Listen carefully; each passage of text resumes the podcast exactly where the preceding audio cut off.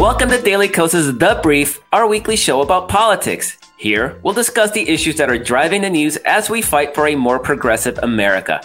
I am Markos Moulitsas, the founder of Daily Kos and your co-host, along with senior political writer Kerry Eleveld.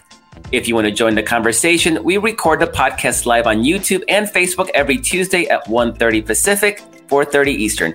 Enjoy the show.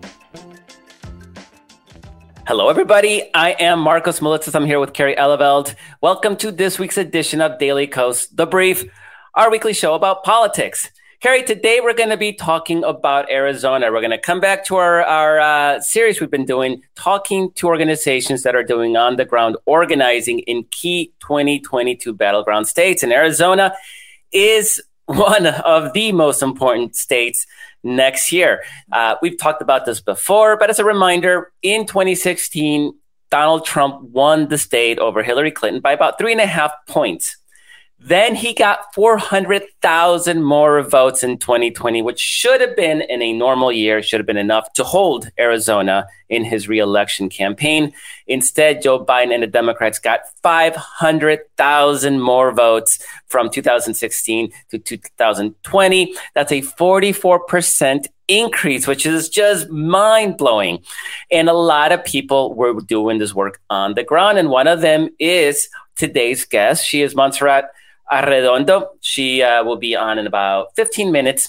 And she runs an organization called One Arizona. We're going to talk to her about the work that she did on the ground and what needs to happen for Democrats to hold the ground in 2022. Now, she's a C3 nonprofit. We can't ask her about Democratic chances, but she's doing voter organizing, voter turnout, redistricting work. So she's doing a lot of that incredible work that's necessary. And Kerry, Arizona, everybody, I think when people think of Arizona right now, they think Kyrsten Sinema, but that's 2024. 2022. Kyrsten Sinema is giving the state a bad name among Democrats. Terrible. Yeah. But we have to defend Mark Kelly's seat. He won in a special election. We have a critical governor's race. Katie Hobbs, who's the current Secretary of State, is running for governor. We've seen how important that is, not just in surviving a global pandemic, but in things like voter suppression, voter rights. Katie Hobbs is the Secretary of State. She was able to hold the line against Donald Trump's efforts to steal the election. We need to hold that office as well, since Katie Hobbs is moving on to running for governor. We may be able to win the state legislature. We're going to absolutely have several competitive U.S. House races. We don't have final maps, I don't think. We can ask Monsi about that when she comes on. But there's going to be competitive seats. So all of that is important. And then you overlay the fact that 2024 is going to be, Arizona is going to be a 2024 battleground. So the work that organizations like One Arizona are doing to mobilize and register voters now obviously will have a spillover effect into 2024. So it's a critically important state. We're going to have that conversation in a little bit. But first, Kerry, you've been writing about this for the last couple of days. What's going on with the Republicans in Washington? It's chaos. What the heck is going on with the Republicans in Washington? I mean, first of all, they're coming unraveled. They're going to war with each other over this infrastructure bill that 13 House Republicans and 19 Senate Republicans voted for. And I was looking at the Washington Post ABC News poll today, and the thing polls at 63% support, when you ask voters if they want investments, a $1 trillion investment in roads, bridges, and other infrastructure. I mean, it was that basic of a question. And it's 63% for, and I think, 32% against? Yeah, that's right. So, I mean, this is an incredibly popular bill. And the Republicans are have come unglued over it. And they're much, the House Republicans are much angrier at that baker's dozen who supported the bill because it's supposedly, gives a win to Biden and to Democrats. They're much more upset over that than the fact that, Representative Paul Gosar is tweeting out videos of him executing, obviously anime videos, but of him executing Representative Alexandria Ocasio-Cortez. So how much does that poll though? I mean, does that poll at 63% of Americans? I don't know. I wouldn't be surprised if that polled pretty damn well among Republicans really badly among Democrats and independents. I mean, look, I'll broaden this out because I'm always thinking like big picture, right? So you are very much focused on base voters, Democratic base voters. And I think that is an incredibly important focus. But I think next year, the Democrats are going to have to do both. They're going to have to get the base voters out. They're going to have to have policies that appeal to them that they can use for GOTV. But they're also going to have to persuade these Republicans or these sort of GOP kind of conservative leaning suburbanites who soured on Donald Trump and increasingly defected during his tenure and voted for Democrats. I don't know that Virginia is decisive about whether or not that block of voters is going to, start moving back towards Republicans again. But it's up to Democrats to make sure those suburban voters know just how extreme this party has become, and that. Sure, they may want their bridges to be safe when they're crossing them on their, in their vehicle and their motorcycle, whatever they drive. They may want their roads to be decent, and they may want infrastructure that's, healthy and supports healthy community for their families. But for Republicans, they don't care. They don't want to have constituents can't have nice things. Because if it means that we're going to give Democrats a win. I mean, that is where the GOP mentality is right now. And it's really up to Democrats to make sure that suburban voters realize how extreme this party has gotten, including death threats, including tweeting out videos of them executing, Congress people from the other side of the aisle. Burning books. They're literally burning books. Look, in Virginia, books. Right. In Virginia, they went from electing Glenn Youngkin, who was a supposed moderate, right, to 6 days later, you have these school board members. I can't remember in exactly which county, but calling for book burning, calling for burning of books that they didn't like. I mean, so, it's not hypothetical, right? If you hand this government over to especially the lower chamber, but also potentially the upper chamber, over to Republicans, you're going to end up with Kevin McCarthy, who has had nothing to publicly say about his, caucus member, Congressman Paul Gosar tweeting out this, execution of. This animated execution of Congresswoman Ocasio-Cortez. I mean, that's just unbelievable that he hasn't said anything publicly about it. Yeah, the Trumpian base is nihilistic. We've discussed this before. They're not interested in conservative governance. They're not interested in the word governance itself. They come from meth country, which is now also COVID-infested country. Economic prospects sailed decades ago to Mexico and overseas and in Asia.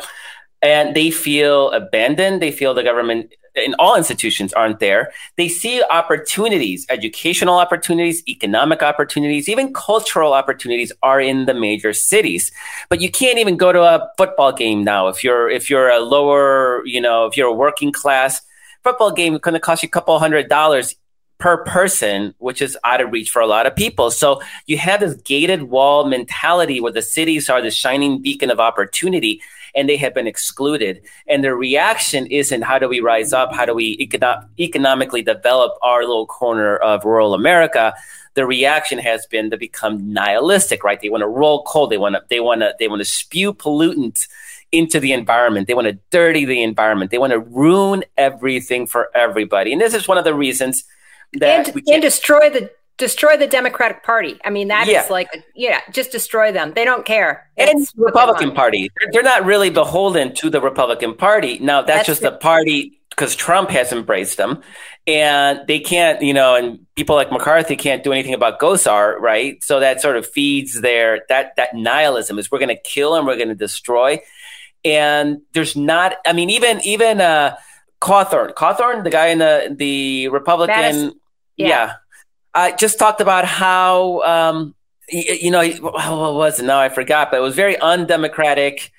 It was about how if you think that Donald Trump did not win 2020, you're an idiot, and then we're going to expose the fraud and we're going to bring him back. I have the exact quote here, which is, okay. If anybody tells you that, no, I just happened to have the tweet up. If anybody tells you the 2020 election was not stolen, they are lying to you. This is Madison Cawthorn, congressman from, I think, North Carolina. If I remember correctly. Correct. Yeah.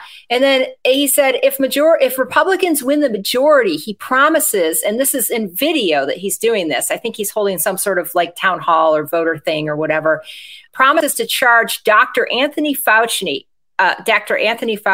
with to charge him for what he's done on the pandemic, which of course is trying to save lives for, a solid 2 years. He's been trying to do nothing but save lives.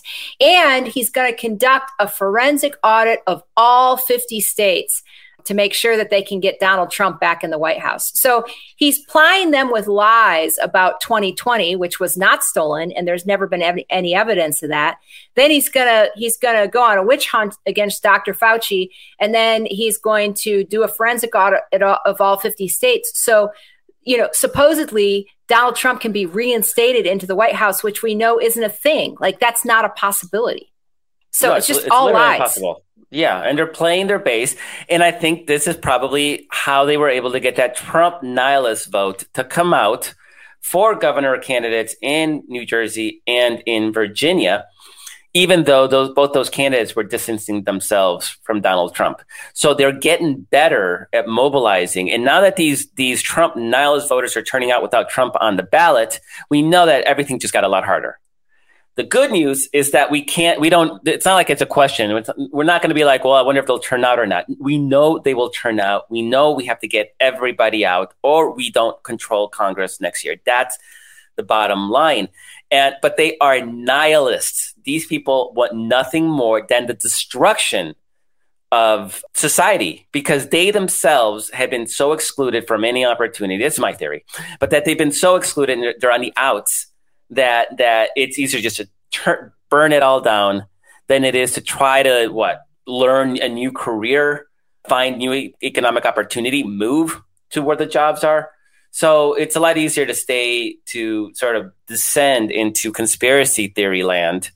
And that's where they all live now. Now we have a Republican Party that is actively trying to overthrow American democracy.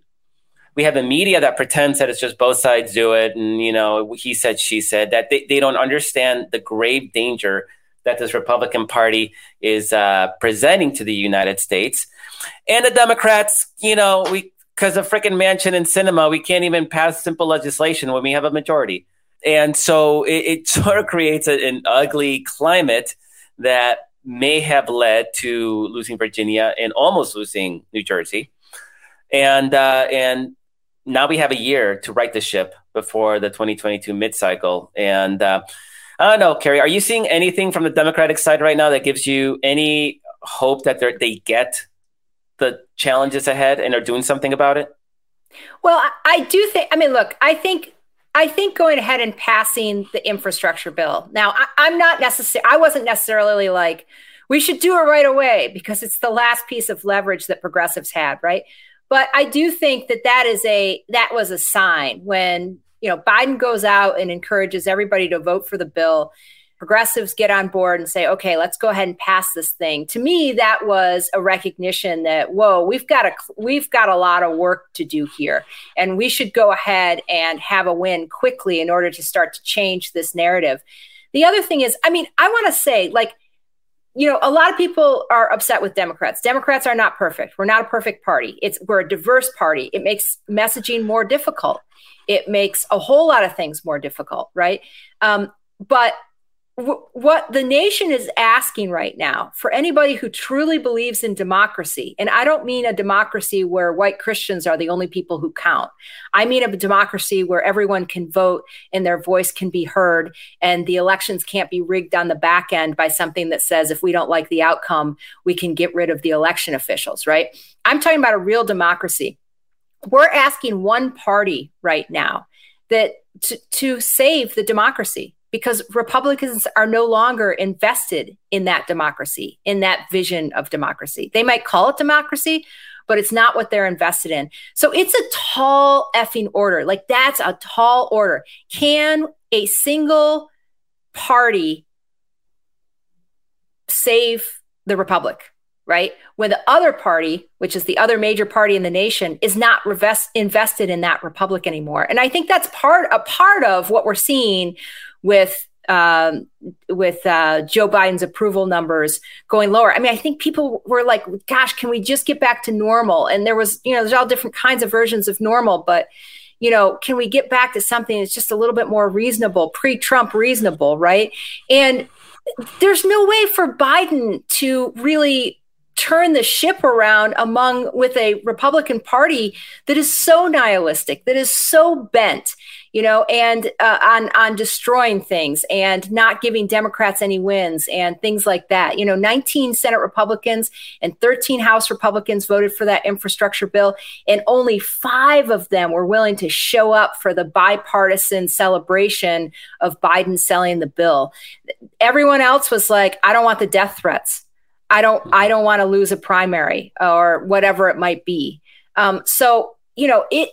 It is, I don't even know where I was going, but so maybe I've gotten there. Oh, you said, have you seen anything? I think passage of the bill, of the infrastructure bill, is a sign that Democrats know they need to right the ship. And hopefully we'll get Build Back Better. And once they stop having this debate amongst themselves to try and get this legislation through, which will hopefully be entirely soon, sooner rather than later, then they can get to selling this stuff. They can go back to their districts and say, here's what we've got for you. Here's what we've done for you. We know you're hurting. We know that this pandemic is really taking a toll on people. We know the prices are high. We know gas is outrageous. We know, all this stuff. This is what we've done for you. And I really think that's, that could start to turn things around a little bit, along with really highlighting what the Republican Party has come to. There's a whole sort of theory on when did Republicans become this nihilistic? And you can actually go back to the Gingrich Revolution, where, 1994, where they ran on eliminating pork barrel spending. Remember, pork barrel spending, that was the ability of government to shuffle federal resources into member districts. So there was a time when even Republicans, everybody, they would get elected to Congress, and their job was to take care of their constituents. When they eliminated pork barrel spending, they eliminated that lever. And those individuals that are being represented, these rural areas that were getting fair amount of federal aid, stopped getting that federal aid. And they descended further into economic despair and conspiracy land. So this is a really interesting idea that we as a government are no longer built on selling, getting government goodies to you, because this pork barrel spending was so demonized for so long, and a whole party oriented against it. And it's going to be a challenge. And we had a poll, right, Kerry, where most people said that they got benefits from the stimulus bill, but they didn't give Joe Biden and the Democrats credit for unilaterally passing that stimulus bill. And that's a thing that we're going to have to. I think we're going to have. That's going to be the big Democratic challenge in this year ahead. But you're right. If we pass Build Back Better, and yeah, there's things like the debt limit. There's still some fights.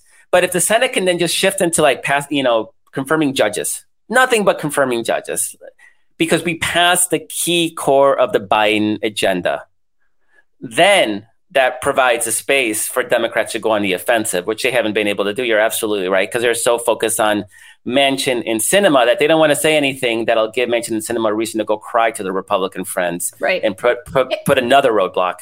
I think they should make our guest is here, but I think that they should make also one extremely big push, at least, to try to get voting rights through, because that's going to, whether or not, I don't know if there's going to be a way of making a carve out in the filibuster in order to at least get voting rights through.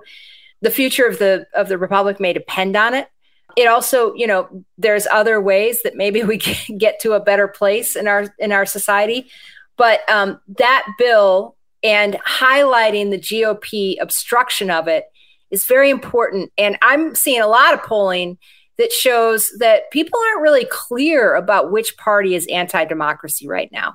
It's almost 50-50. It's like 45-45. Well, with, because Republicans have been convinced that the election was stolen. So, of course, are going to see Democrats as the big enemy of democracy. And we know better because we pay attention to reality and we know what the threat is. If we had independents on our side on that, the polling would be closer to 55%, 35% or something like that, 58%, 30-some percent. And we're not there. It's like 45-45. So that's got to be made really clear to people. Yeah. That's got to get made clear to people. Yeah, absolutely. So our guest is ready to come on. So let's bring her on, Kerry. She is Montserrat Arredondo. She is the executive director of One Arizona. Montse, is that how we call it?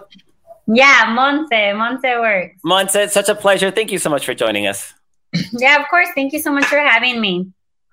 So this is one of my favorite questions we ask guests, and I think you're going to have a good answer for this one. So we always ask what the origin story is. Like, what was it that motivated you to become a professional activist? Oh, wow. I'm from Phoenix, Arizona, born and raised. My family is Mexican. My mom is undocumented to this day. There's not a solution for her to become a citizen or a legal resident of this country. So back when I was young, I grew up in public housing. We all shared the same backyard and hung out together. And it was coming close to college time when we were all deciding to go to the same school together. And many of my friends were finding out for the first time that they were undocumented, that they didn't have a social security number to apply for FAFSA. And at the time in Arizona, we had passed Prop 300, which was... didn't allow for in-state tuition for undocumented students, even if they graduated from a high school here in the state. So we got involved. We wanted to do something about it. We were finding out that it wasn't just moms that were undocumented, but people our age. And I remember that year, Governor Brewer became the governor because Napolitano left to the Obama administration. So she wasn't elected into governorship. And she was coming up for re-election. She had signed. So a Democratic governor was appointed by Obama, I think Homeland Security. And so the Republican, what was she, the lieutenant governor? The Secretary of State. Secretary of State. Yeah, we don't have. Okay. So she was coming up for election, and we were registering people to vote. We were getting the word out. And then she actually gets elected. So, I was crying that night. I couldn't believe, after so much work, day in, day out, registering people to vote, she had won after she had signed something like that. And it just was a rude awakening of, what my state actually was and this, bubble that I was living in of all brown people, essentially, wasn't small in the state, but we hadn't exercised our power yet. So that's what pushed me to get involved. And I haven't stopped since. Now I'm oh, shit, this is my actual job that I do every day. I still tell my mom still tells me, when are you going to get a real job? And I'm Mom, I think this is a career now, at this point. It's funny. Tell her that you're saving the country. Be I feel like it's important. I'm saving the country. The most important. It's so important. I worked on the minimum wage campaign in 2016, and we passed that. And that was the first time that she was oh, shit, I know what you do. I get it. And she was just told everybody she knew that I had made that happen. So that's definitely one of my proudest moments. So, and just to be clear, one of the things you mentioned on your website is that you were, I'm not so sure, you touched on, but I'm not so sure it was totally clear, is that part of what motivated you to do this, to get into the line of work, was SB 1070, was Jan Brewer signing SB 1070, the anti-immigration piece of legislation. And, people in California have compared SB 1070 to some of the early efforts in California that ended up making it. Right. Totally democratic eventually. So, you know, you're a product. Like we always talk about the activists who were activated by SB 1070. Here you are. Sorry. Yeah, definitely. Yeah. Well, you know, at the time we thought we were going to get immigration reform federally, and then SB 1070 happened. SB 1070 happened to us in the state, and we just had to shift gears. And we had a lot of folks from California in the state that had actually moved here because of the anti-immigrant bills that were passing in California. They moved to Arizona, and then, you know, a decade later, it's happening here. Yeah, a huge activation for me. And many of the folks that work in the organizations here in the state, you know, we camped out at the Capitol for over 100 days, and Brewer she signed that bill. And it's something that we're still fighting here. You know, there's so many local battles while we're trying to make things happen federally for the whole country. Arizona is, you know, looking at your One Arizona. Actually, let's start there. Can you talk a little bit about what One Arizona does and has done the last few cycles? Because I think it leads into the story of how did Democrats get 500,000 new voters in 2020 over 2016? And I think you're part of that story. So if you could tell a little bit about that, that'd be great. Yeah. So One Arizona is a coalition of community organizations across the state. We started in 2010 after SB 1070. There was a few immigrant rights groups that came together and wanted to coordinate, get resources together because we weren't a well-funded state at the time. And we started doing a lot of voter registration and voter activation work. And 10 years later, we have grown to 28 organizations, again, across the state, and have diversified from not just an immigration rights issues, but all an array of progressive issues that our community cares about for brown and black people. And as we grow into other constituency groups like Native folks and AAPI folks, because our state is changing and it's evolving, though Latinos continue to be like the biggest growing population in our state. And since 2010, we have turned in over 500,000 voter registrations, and we were able to still run a robust campaign, even with COVID last year, and beef up our online and digital game that is only going to complement the field work that we already know how to do so well. And we were able to, you know, increase the number of young people, because we have so many young people at organizations like me that work here. And, you know, you attract people that look like you and sound like you. Just like when folks say, I want to elect someone that's from my community, you know, that means more people like us need to run, so that we're seeing that. And that's the next part of our work, not just registering folks to vote, but getting them excited to vote for someone and vote for things. And here in Arizona, I think we see a lot of people that register without a party and are really listening to issues or vote heavily on our ballot measures versus like individual candidates. And that's still something that I think candidates need to weave in better in their campaigns. Like in 2016, this minimum wage ballot measure, perfect opportunity for candidates to talk about that. And we didn't see it as much. So I'm hoping next year we see a lot of that. So 500,000 voter registrations is literally the 500,000 that we needed. And we needed almost every single one of those votes. Yes. I'm assuming that work continues. You said you're still registering voters. Do you have a sense of, is there a big pool still? Is there a lot of low-hanging fruit that you guys can reach and register to vote? Because one thing we found out 2 weeks ago is that the Trump Republican vote is going to turn out. So Trump got what? He got 400,000 more votes in Arizona between 2016 and 2020. 400,000. Yeah. We have to assume they're going to turn out next year. If we don't turn out all of ours plus, we are in trouble, right? I mean, I think this is just basic math. Is there a lot of low-hanging fruit on the voter registration stuff, or is it getting tougher and tougher after 500,000 is a real number? I mean, that is incredible. And that's over a decade. A decade. And, you know, we're focused on communities that are moving a lot, you know, that are coming of age. And our goal for next year is 300,000 voter registrations. Ooh. And we're looking to be back in the field and not just do that digitally.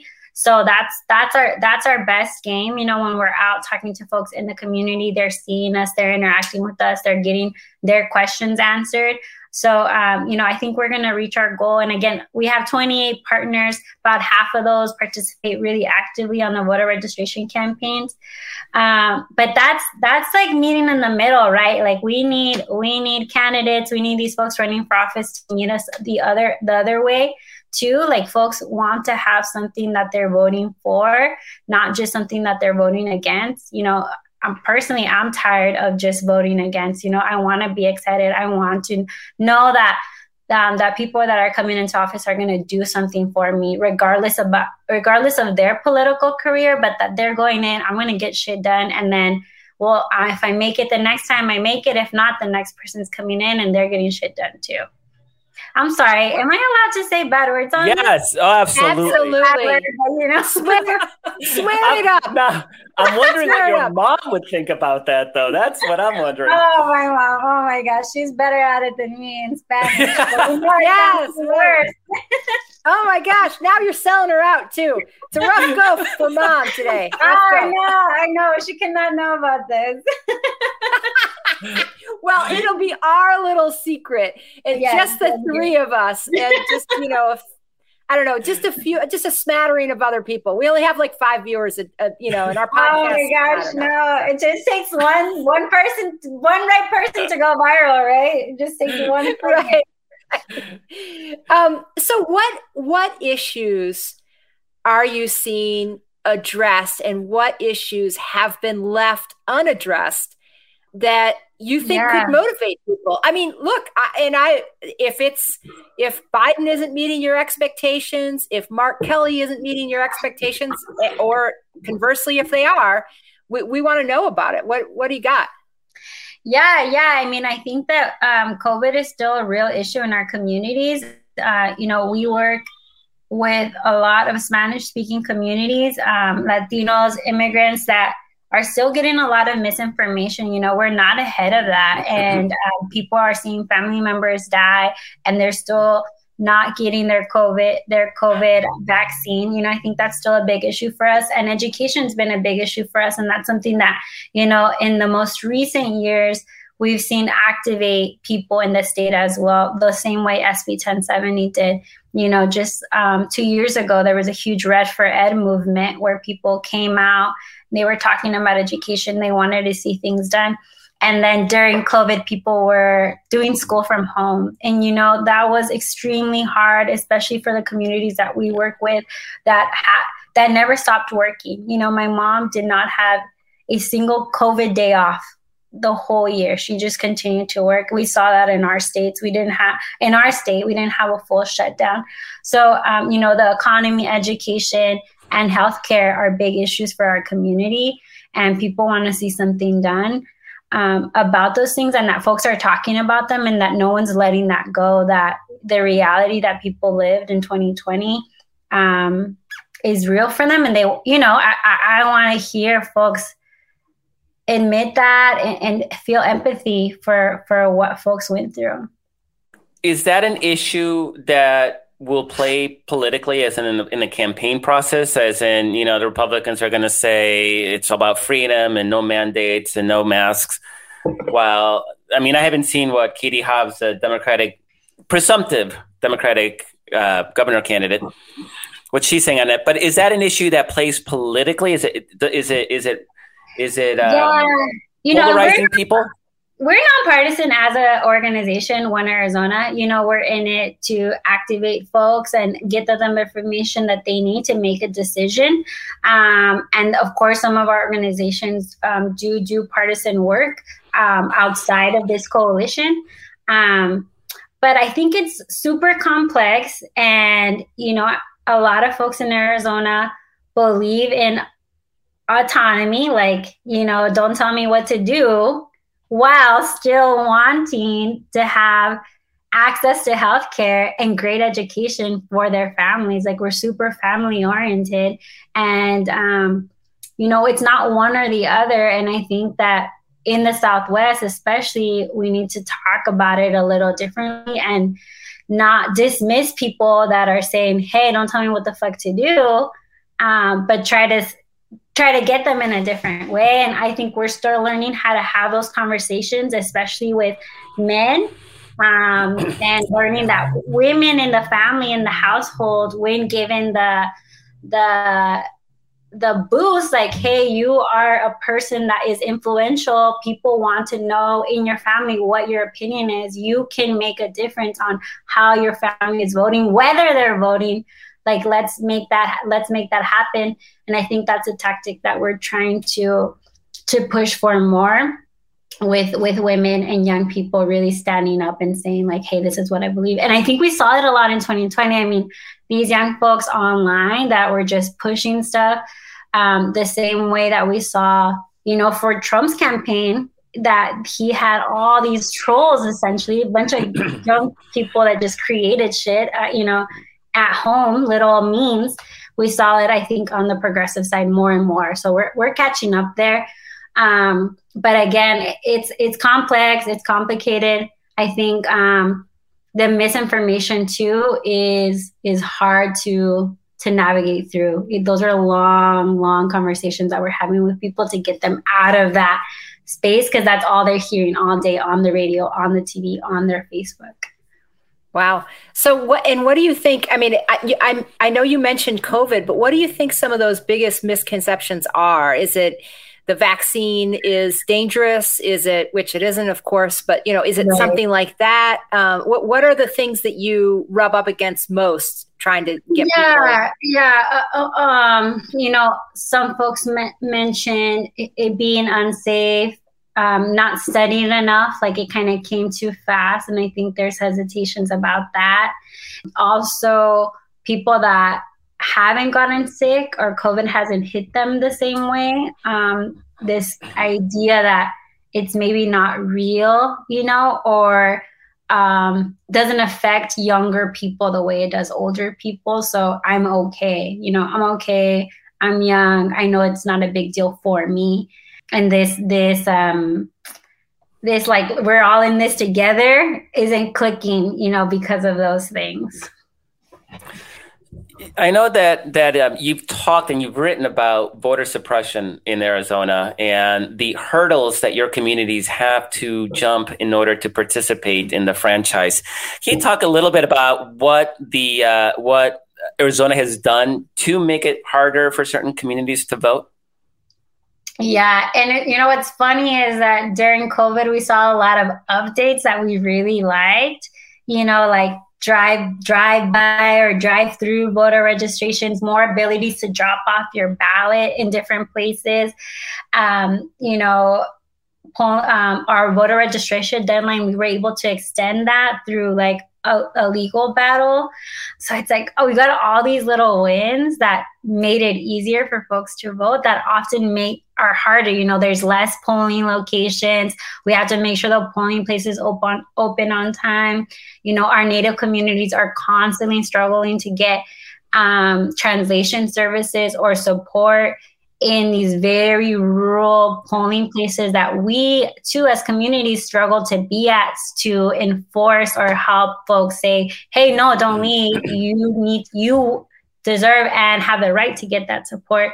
So there's the sporadicness, you know, that we have, that's hard too. But these were all things that kind of got addressed during the pandemic because they were trying to sticking paper. I mean, that's what we're fighting for, to keep them. But the argument is hard now. You know, folks are like, again, we're one of those states that take your mask off, do whatever you want.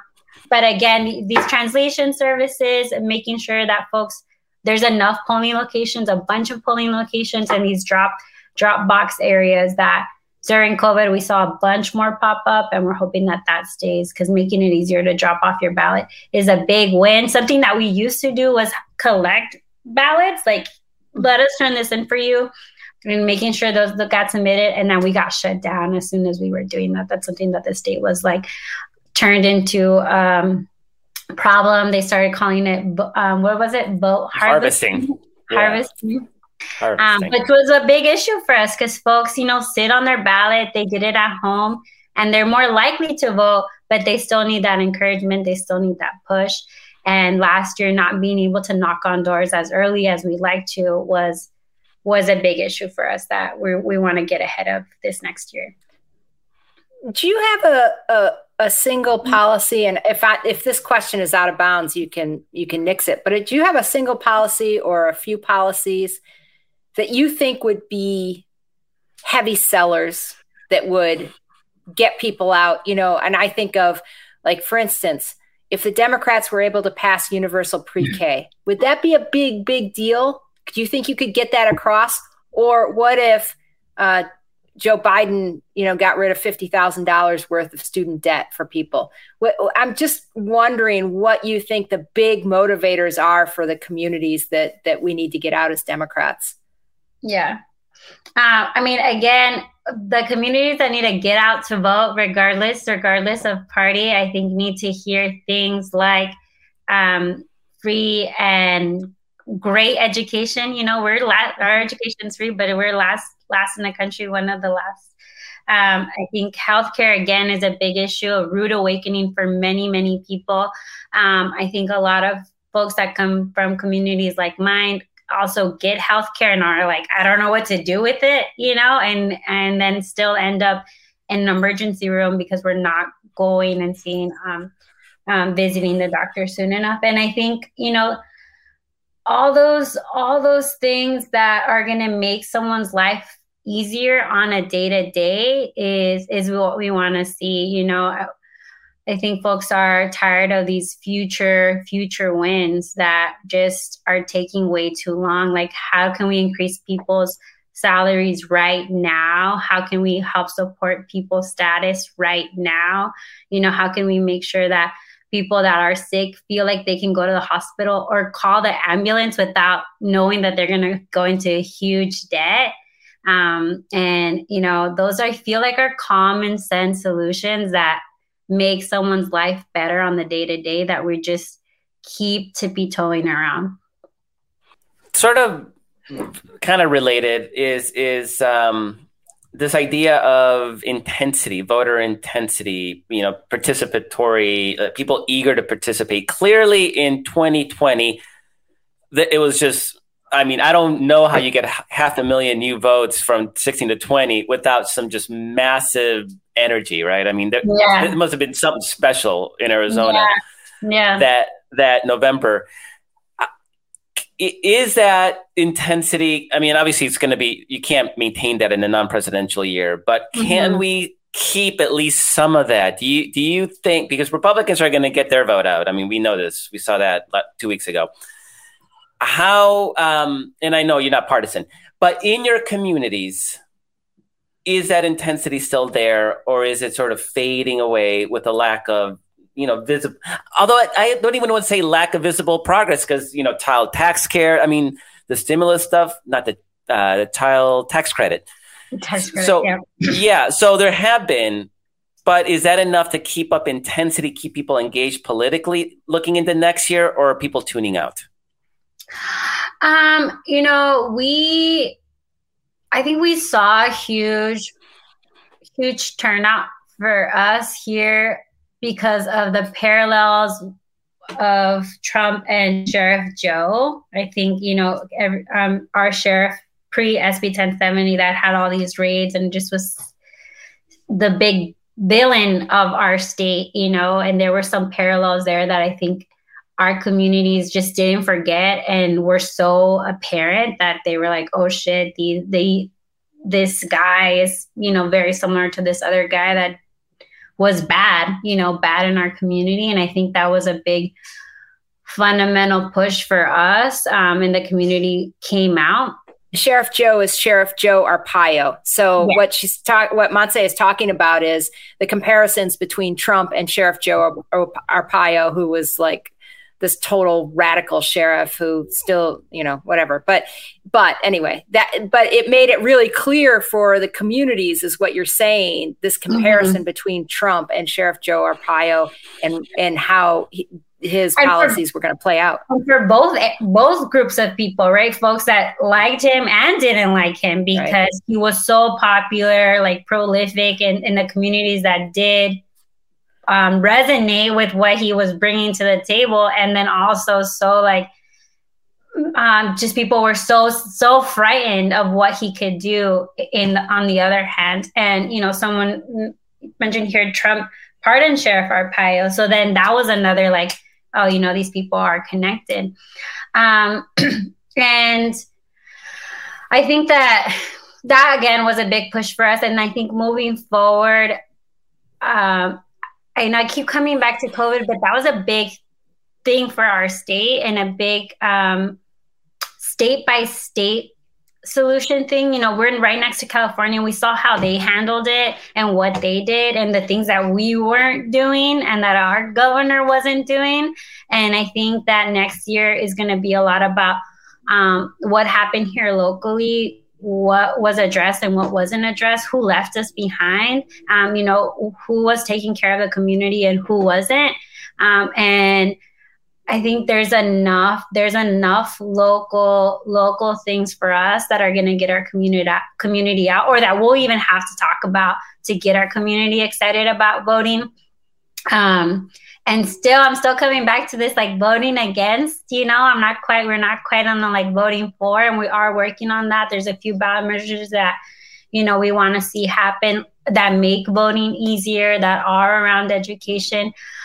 But I think people felt like they were not being taken care of and that they got left out to dry during this pandemic, and lots of people lost someone in their lives, and that happened for them because of what the state decided, because they were seeing what other states were deciding to do and our state was doing differently. So we are running almost out of time here. Okay. So fun. It's so quick. Harry, do you have one more question before we ask her? No, you go ahead. You've been on a roll, so. So the question is, people, I hope our community realizes how important Arizona is. We're going to be talking endlessly about Arizona. It's a top 3 state in 2022. What can people do to help you do your work? Thank you for asking that. You know, again, we're coming out of just online. We're going back into the streets, and we do voter registrations where folks are at. We outside of the grocery store, you know, outside of the schools, on campuses. And that requires a lot of resources, both financial and then also just people power. You know, it's an exhausting job, and we've had folks visit the state before, and we've figured out ways how to accommodate that. Arizona gets really hot in the summer, and that's our time where we got to get things done. So, you know, we have 28 organizations at One Arizona. Many of them are focused on an array of issues. There's an issue that you care about that you can connect with at our coalition. So I invite you to check us out and support one of the organizations, become a member of their organization, and consider visiting the state. You know, when the time comes, we're going to need all hands on deck to get 300,000 people registered to vote, and also aware of how and when to vote, so that those ballots are getting turned in and people are making their voices heard. Yeah, lots of people in neighboring states, including Southern California, that can California can always come through with phone banking. So big shout out to all our California friends that are always supporting us here. What's the URL to your website? It's onearizona.org. Mm-hmm. Okay. And we're updating our website to make it easier. So give us a few weeks. It's gonna look at it today, and then look at it again in a month. Okay. I was gonna say go now, and then do the comparison shopping in about 3 weeks. So, go thank now. You. Go to onearizona.org now, to get yourself, you know, sort of rolling in the right direction, and then go back in 3 weeks, and you will be wowed. Wow, just blown away. Montserrat Arredondo is the executive director of One Arizona. Montse, we're going to have you back later, because we're going to be talking about Arizona, and maybe next time bring some of your partner organizations with, and we can talk to some of the work that they're doing as well, because this is what we live for. It's our reason to exist. It's to empower people on the ground to do the hard work of democracy, because clearly it's not going to protect itself anymore. We know that now, that we have to take this. It's a constant battle. Yep. Yep. Absolutely. So Montse, thank you so much for joining us. Looking forward to seeing you again soon. Thank you. That was fun. It was fun. I'm still blown away by 500,000 registered in the last 10 years and a goal of what, 300 she said for this cycle. They have to hit that. I don't think this is not an optional would be nice. 300,000 goal. Right. 300,000 new registrations. That was the goal, right? That is the goal that she talked about. Right. And in between that and turning out people who already are registered to vote, trying to get people motivated to be engaged, to do like what she talked about. It's funny. She didn't ask for money. She asked for manpower. She asked for people to help do the work that the organization that needs to be done, which she talked about going out and registering people to vote. You don't register 300,000 people on Twitter or on TikTok, right? I mean, right. You're going to need hundreds, if not thousands, of volunteers. So definitely, those people who are in neighboring states. I know. People in New Mexico and in Southern California, they can head down there. In Colorado, even. Can go down and help out, because what happens in Arizona next year is going to dictate whether we hold the Senate, whether we hold the House, whether Arizona has a pro-voting, pro-democracy government in place for 2024. And then all sorts of other things that are beneficial to the people of Arizona, right? But from a national perspective, Arizona is it's a very pivotal state in our battle for American democracy. And so we're going to have to fight for it. Yep. So, and I was interested. I mean, I think she can't be 100% candid about, because she works for a nonpartisan organization, right? But she can be, I think, 100% candid about some of the, very specific policy issues. But, I'm seeing in a lot of the polling that COVID as a major healthcare issue has started to recede for a lot of people. And it's more like a third of Americans in a lot of polls now say, roughly a third now say, oh, I'm still really worried about this. But, 2/3 are closer to saying, I'm less worried about it, or I'm not worried about it at all. What I'm hearing from her is that COVID is still a very big issue for the communities that that they're trying to get registered, that what happened with COVID, that the Republican governor's approach to COVID is, people are hopefully clear that he didn't protect them. He didn't try to help them, and a lot of people among the communities that they're trying to register people to vote lost loved ones based on that.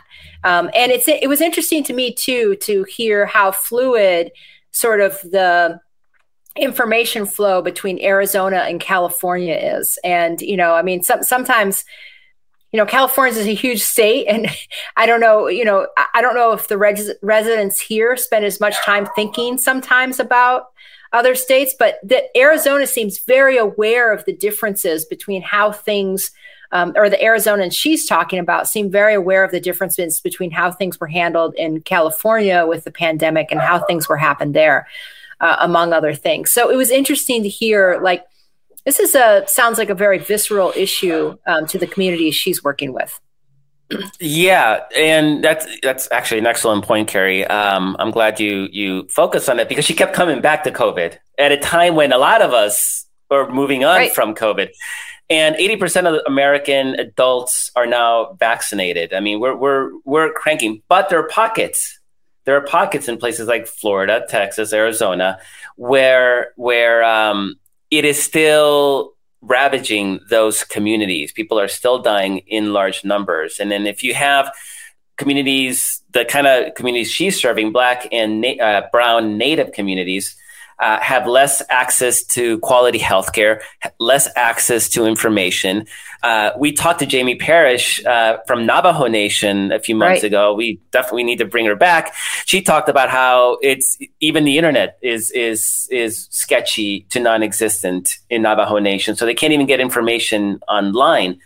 Well, it makes me wonder, because, Governor Doug Ducey, who's a Republican, right, and is term limited out, so he's leaving. But he just sent out a big release yesterday touting the $100 million investment in broadband for rural areas of the state. And, of course, all of that money, as Congressman Ruben Gallego pointed out, comes from the American Rescue Plan, which every single congressional Republican voted against. So here's a Republican governor touting this major investment in broadband that was brought about by the American Rescue Plan, which not a single Republican in Congress supported. It makes me wonder, is there going to be some sort of biased treatment of how those investments are made? In other words, is Navajo Nation, we should reach out to Jamie Parrish and ask, are the areas of the communities that she works with, are they going to see some of that investment, or is that investment only going to go to sort of red areas of the state? I don't know. Yeah, and this is why, I mean, for locals, it's important to win, but it kind of pulling it back to the COVID thing. It's a community that really has been disproportionately impacted. And so I could see how it still resonates, and including if you've lost family members, that bitterness that's left behind from preventable deaths if you had a governor who was into sensible precautions, masking and urging people to vaccinate, social distancing. This is not hard stuff. It sucks. Nobody likes it. But we've had to do what we've had to do to prevent disease that has killed millions of people globally, and closing in on 800,000 here in the United States. So it's critically important. We're going to be talking about Arizona a lot, just like we're going to be talking about Georgia and Texas. Beto O'Rourke is running for governor of Texas. We definitely need to. We'll do Texas soon, because that's going to be a really interesting and fun state. And doesn't that open up a potential announcement from our friend Julian Castro? I forget his name. Yeah, right. Julian Castro for lieutenant governor. Some people were talking about the ticket of Castro and O'Rourke for lieutenant governor and governor being a potentially really hot ticket. So it would be an incredibly hot ticket. Maybe he wants to come back on our show and announce on our show, because what better place to roll out your candidacy than on our podcast? I can't think of any, Kerry. So that is our show. Thank you so much to everybody that helps make this show possible. Thank you, Kerry, for being such an amazing co-host as always. Thanks to Montserrat Arredondo, who is the executive director of One Arizona. Arizona's hot. If you're anywhere in a position to donate to organizations doing the work, or actually being a volunteer, Arizona is one of the most important places you can do so in defense of our democracy. Thanks to Walter Einenkel for producing this show. Thanks to Kara Zelaya for doing all the social media. And thank you, the viewer, listener, reader, for being part of this and joining us. You can also join the conversation at Daily Kos, or on Twitter at Daily Kos. And guys, see you next week. Thank you for listening. If you're enjoying the show, give us a rating wherever you get your podcast. You can always talk to us at dailykos.com or on Twitter at Daily Kos. See you next week.